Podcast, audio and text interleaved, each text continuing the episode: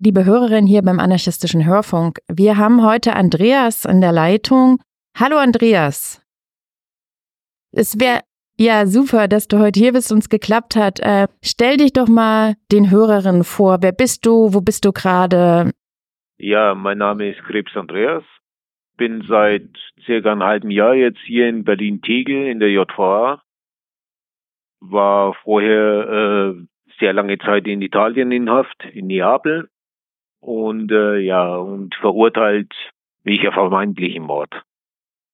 Das erstmal zu mir. Ja, danke schön. Wir telefonieren ja heute nie zufällig, weil irgendwie das Wetter gut ist, sondern du bist gerade im Hungerstreik, schon seit mehreren Tagen. Erzähl uns doch mal bitte, seit wann bist du denn im Hungerstreik und was hat dich dazu bewegt? Also offiziell bin ich seit Montag, ich habe aber letztes Wochenende schon nichts gegessen, seit Montag äh, im Hungerstreik, ähm, habe konsequent alles eingestellt. Das Problem ist nämlich, ähm, mir wird von Anfang an das Gefangeneninfo verweigert. Die, die Herausgabe, die Zusendung, die Rote Hilfe, die Zeitung, dann unter anderem gewisse Bücher, da ich mich in der linken Szene bewege, das schon seit sehr, sehr vielen Jahren. Äh, ich muss ehrlich sagen, ich habe lange mit mir gehadert, weil es gesundheitlich gerade nicht so gut läuft, Nierenprobleme etc.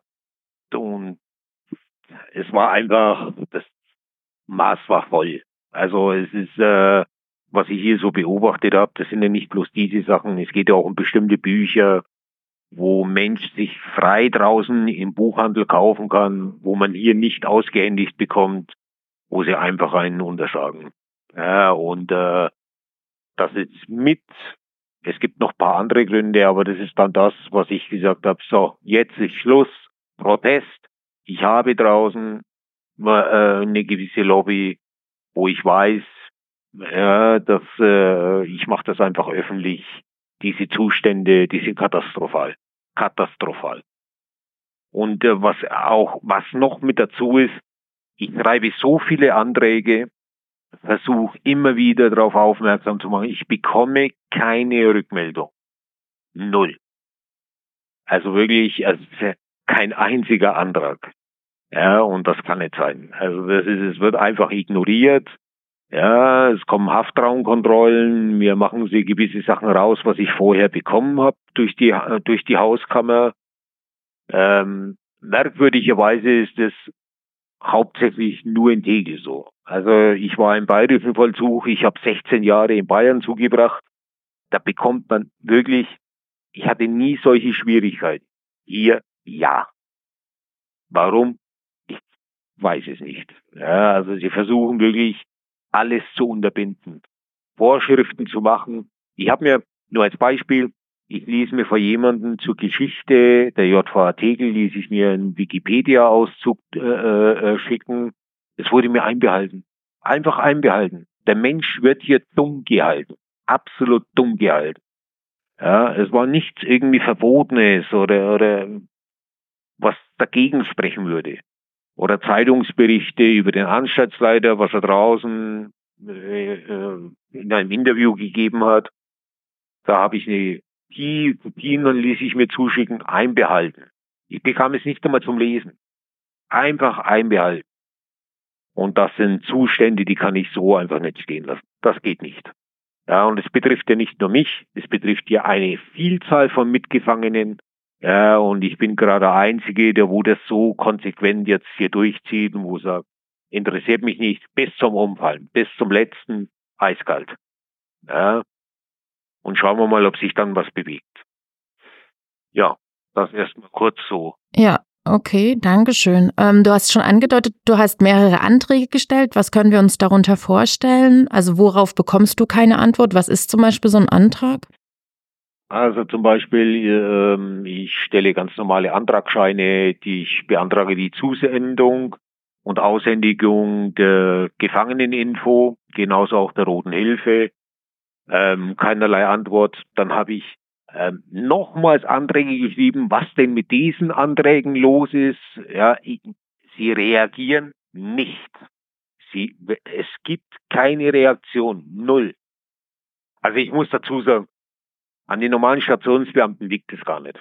Ich weiß, von wo das herkommt. Es gibt hier äh, Vollzugsdienstleitung, Sicherheit.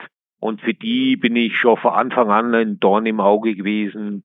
Ja, da ich da eine, ja, also der ein oder andere wird mich natürlich kennen, was ich für Revolten auch in Bayern veranstaltet habe, in andere Haftanstalten.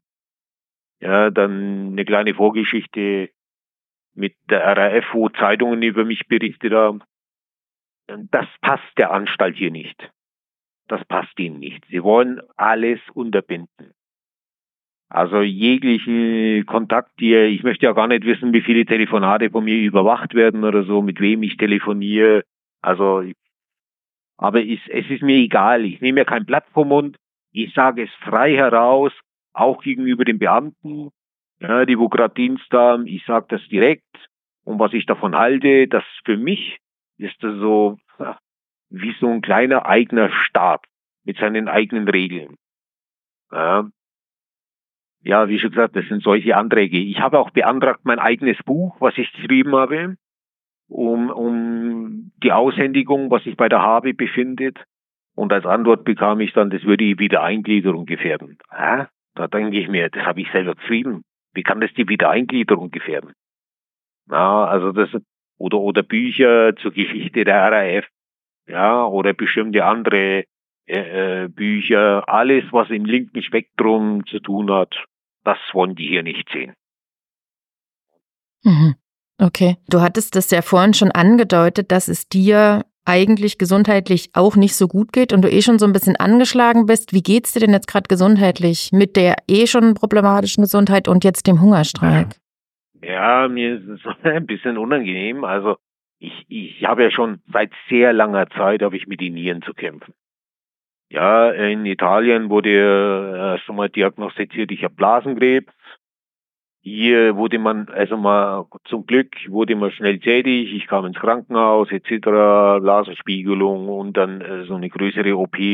Alles okay, gut verlaufen, aber die Nieren wurden nie komplett wirklich äh, durchgecheckt. Obwohl Italien nochmal gesagt hat, auch hier müsste eine Biopsie gemacht werden. Mein Problem ist einfach, äh, gerade in letzter Zeit häufen sich die Schmerzen wieder und ich äh, beide Nieren und ich scheide auch, wenn ich klein mache, äh, schwarz aus, sehr dunkel schwarz und ähm, ich gab auch schon Blut freiwillig ab, äh, äh, Urin äh, so ab. Ähm, fühle mich ziemlich schlapp. Gut, das ist jetzt bedingt auch durch das Essen, äh, dadurch, dass ich nichts zu mir nehme. Ich habe natürlich dann auch ein Zuckerproblem. Also meine Werte, ich habe zum Glück ein Zuckermessgerät, ich muss auch oft einmal Glucose oder so zu mir nehmen. Ähm, meine Werte steigen, also sinken auf 50 runter. Und das ist schon eigentlich ein lebensbedrohlicher Zustand. Sie wissen es, denn sie haben mir mein eigenes Blutzuckermessgerät ausgehändigt. Sie wissen es.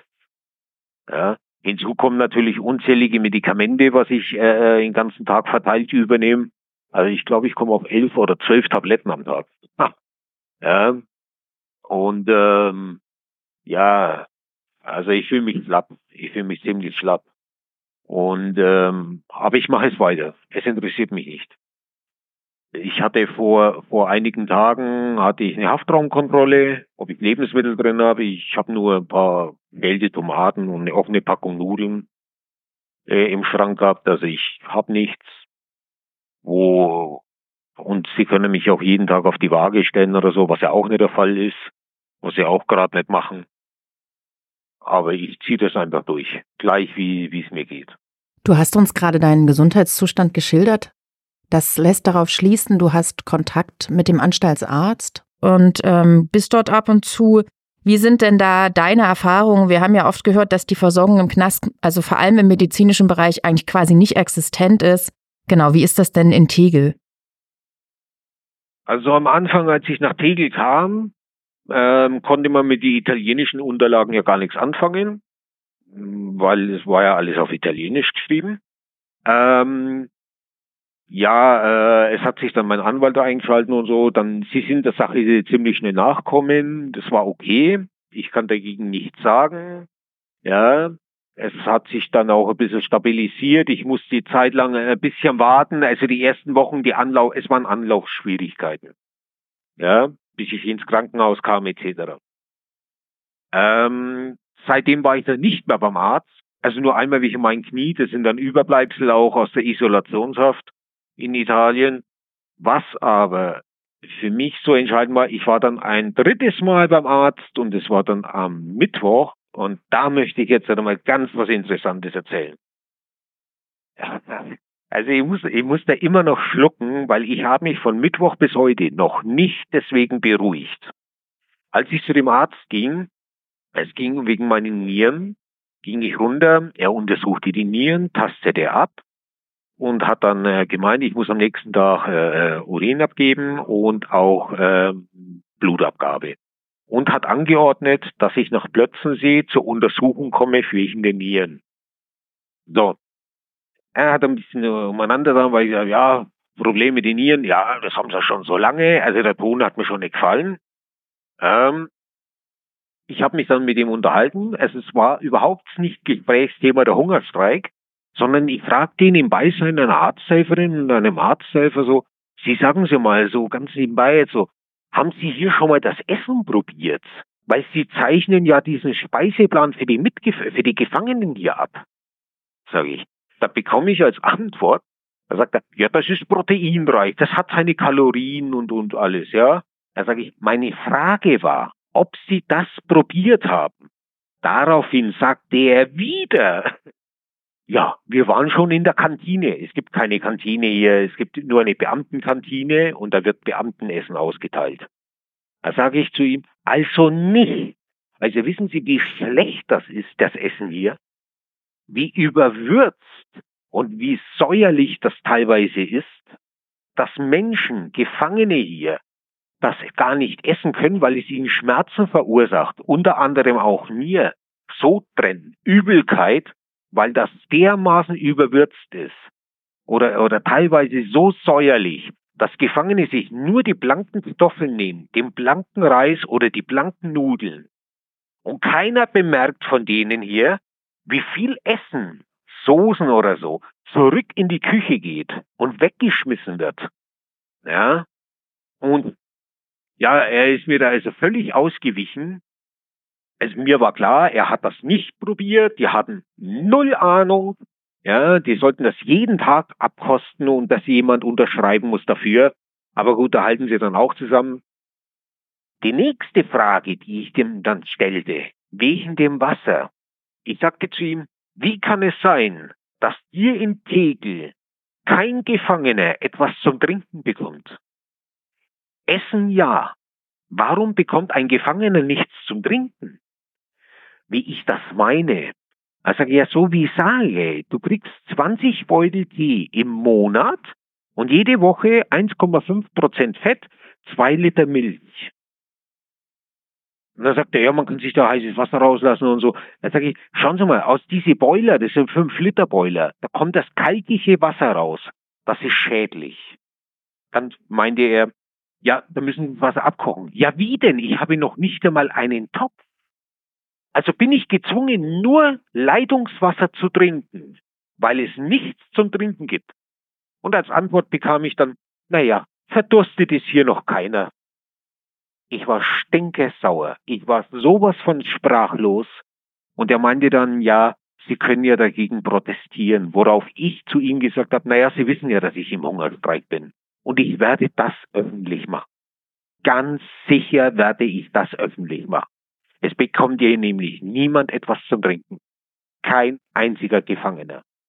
Und das ist die einzige Anstalt, wo ich sowas miterlebe. Die, also im Bundesland Berlin. Überall in ganz Deutschland bekommt der Gefangene was zum Trinken. Hier komischerweise nicht. Und äh, normalerweise muss, muss ein Mensch zwischen ein und zwei Liter trinken. Menschen wie ich, ohnehin mit dem Problem mit den Nieren, aber man sieht das Resultat unglaublich. Also ich war wirklich sprach. Ja, das ist wirklich unglaublich, ehrlich gesagt. Ja, und vor allem mit welcher Dreistigkeit solche Ärzte, das ist ja auch nicht die, wie gesagt, wir hatten ja, also medizinische Versorgung ist ja so eine Problematik in vielen Knästen und vor allem auch so Ärzte, die gern so Macht ausüben und fragwürdige medizinische Entscheidungen treffen oder einfach nicht versorgen, ist ja auf jeden Fall ein ja. Riesenproblem. Anfangs fand ich diesen Arzt nett und ich dachte mir, okay, ist engagiert, ähm, ja. Aber nach diesem Gespräch am Mittwoch, nachdem ich ihn so direkt konfrontiert habe, ja, hat sich das schlagartig geändert. Schlagartig. Habe ich mir gesagt, okay, das war's, cut. Ich habe dann auch gesagt, ich unterbreche hier das Gespräch. Es kommt auf keinen gemeinsamen Nenner. Ja, und äh, das ist mir auch ganz wichtig, dass Menschen draußen das wissen. Diesen Phras hier, den wenn man in Bayern einen Gefangenen vorsch äh, vorschiebt hier, die kriegen's um die Köpfe geschlagen. Da ist der Teufel los.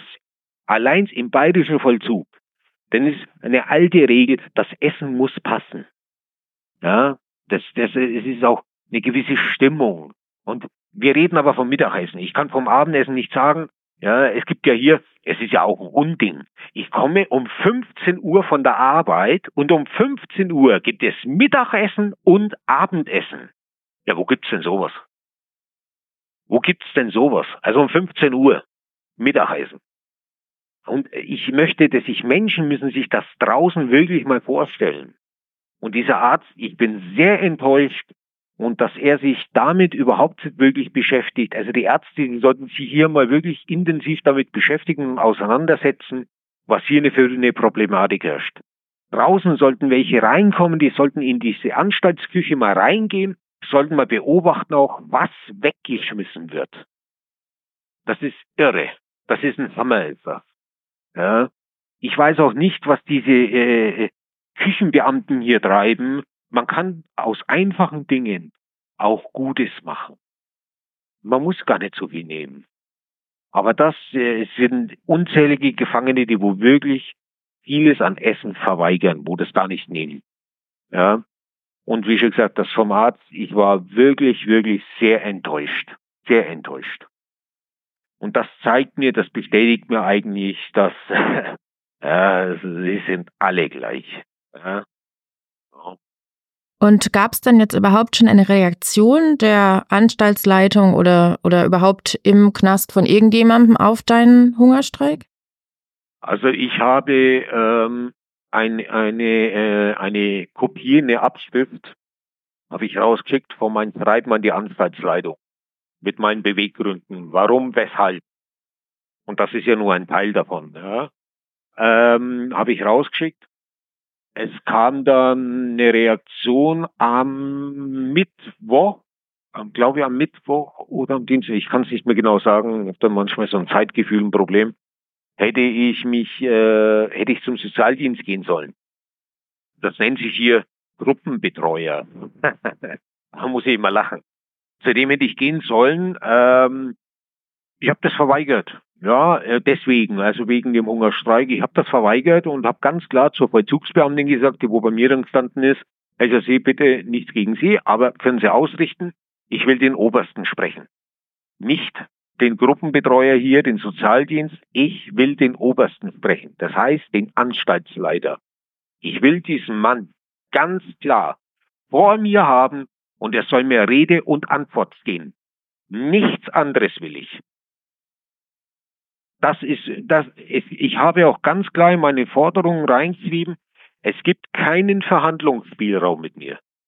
Keinerlei Verhandlungsspielraum. Also nicht hier die Hälfte zusagen, die andere Hälfte nicht oder so. Nein. Kein Verhandlungsspielraum. Ich will den Anstaltsleiter sehen und dem will ich sprechen. Ja, der soll mir das erklären, warum, weshalb. Warum ist es in jeder anderen Anstalt erlaubt, zugänglich solche Bücher ähm, äh, oder, oder diese Zeitungen und hier aber in Tegel nicht. Ich möchte diese Erklärung. Ja, ja das mal kurz. Ja. Okay, also die haben es sozusagen zur Kenntnis genommen, aber bisher ist sozusagen, gab es jetzt keine Anzeichen, dass das in irgendeiner Weise darauf eingegangen wird. Es gab Beamte, also von der Station, die wo hier Dienst machen, die kommen dann auf mich zu, die wissen auch um meinen Gesundheitszustand, die sagen, man, man, es ist ja das Problem, man wird ja nicht jünger. Ja, ich kämpfe ja schon so lange, so viele Jahre gegen das System und gegen Ungerechtigkeiten. Ich fordere ja nicht irgendeinen Schmarrn oder irgende, irgendwelche, ja, ähm, und äh, es kommen äh, so viele Jahre kämpfe ich schon äh, damit an. Und äh, jetzt bin ich 52. Ähm, ja, die Gesundheit, die macht, ich habe auch natürlich einiges mitgemacht, gerade in der italienischen Haft. Und äh, setzt einen natürlich zu. Und Beamte kommen dann natürlich auf mich zu und versuchen dann auf mich einzureden und Mensch, und schadest dir doch bloß selbst. Und sage, hey, wie soll ich mich wehren gegen eure Obersten? Wie soll ich mich wehren? Antrag auf gerichtliche Entscheidung. Die eine Krähe der anderen kein Auge aus. Ja? Die stecken sowieso alle, alle unter einer Decke. Am Schluss habe ich nur noch äh, mehr Schulden, äh, äh wenn ich hier gerichtliche Entscheidungen beantrage.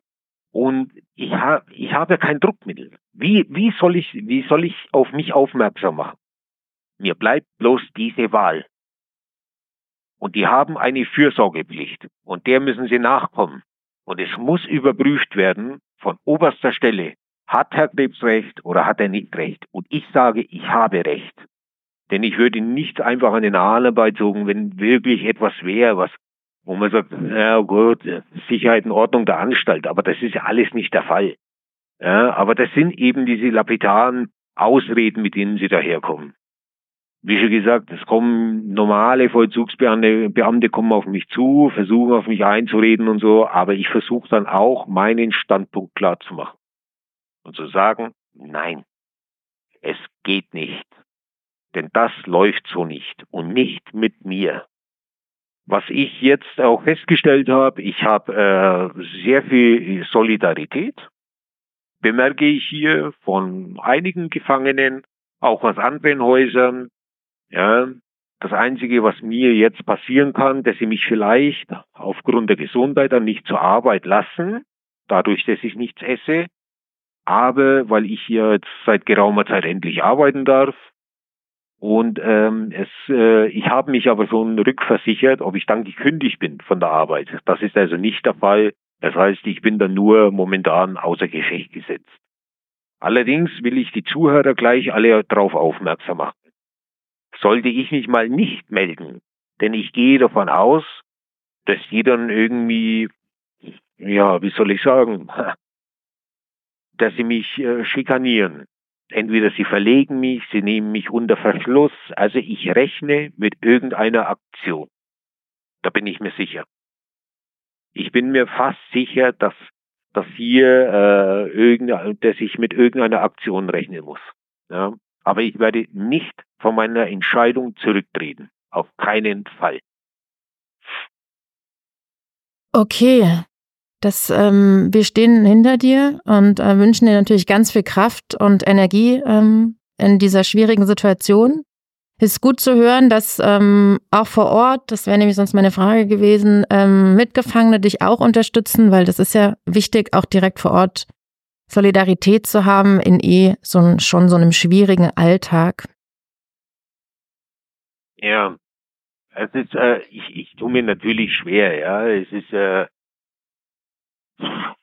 äh, aber ich äh, bin fest von meinem, von meinem Vorhaben überzeugt, von dem, was ich tue, ja, und gegen diese Ungerechtigkeiten. Und ich habe auch vor, demnächst über noch einiges mehr von hier zu berichten, weil, also, äh, jeder Zuhörer oder die, wo mich zumindest kennen, ich habe schon wirklich viel erlebt. In verschiedenen Ländern auch. Ich habe Haftanstalten gesehen. Aber also das hier, also das ist ja wirklich die Spitze des Eisberges. Also wirklich, es ist unglaublich, unglaublich. Ja, und naja, schauen wir mal, ich, ich weiß, ich habe draußen sehr viele Menschen, die wo hinter mir stehen und innen mit den Gefangenen und ich werde auch jeden Tag mittlerweile gefragt, es kommen regelmäßig Leute vorbei und erkundigen sich, wie es mir geht. Ja, also das finde ich schon toll, ne? Also das ist äh, bemerkenswert. Und schauen wir mal. Schauen wir, wie es weitergeht. Ja, dann äh, wir wünschen dir alles Gute. Solidarität ist in so einer Situation das Wichtigste und genau, wir bleiben natürlich dran und äh, sprechen einfach die Tage weiter oder gucken, wie es weitergeht und wie wir in Kontakt sein können, um alle draußen auch zu informieren, wie es drin mit dir so weitergeht. Dann vielen Dank für deinen Interview und wir schicken kämpferische Grüße nach Tegel. Danke, das ist angekommen. Hm. Ich möchte auch alle grüßen, komplett ganz Deutschland und nicht nur da. Ich habe sehr viele Freunde zurückgelassen in Italien und die fehlen mir, die fehlen mir sehr. Ja, ich schreibe dort auch regelmäßig hin. Aber ich möchte allen ganz liebe Grüße senden, eine dicke Umarmung. Ja, und ich hoffe, dass sie weiter uns zur Seite stehen hier innen. Also nicht nur mir, sondern wirklich allen Gefangenen und dass hier das breit veröffentlicht wird. Ganz, ganz liebe Grüße aber auch an meine bessere Hälfte Jutta. Und ich bin froh, dass sie mir so lange schon zur Seite steht, mit Höhen und Tiefen. Und alle, die wo das hören, die hat wirklich sehr viele Tiefen durchgemacht mit mir. Ja, und äh, ich glaube, man sollte nicht die Angehörigen vergessen von jedem Gefangenen draußen, denn auch die werden mit bestraft. Also Schatz, dir eine dicke Umarmung und dicken Kuss. Tschüss, danke nochmals. Ja, danke dir.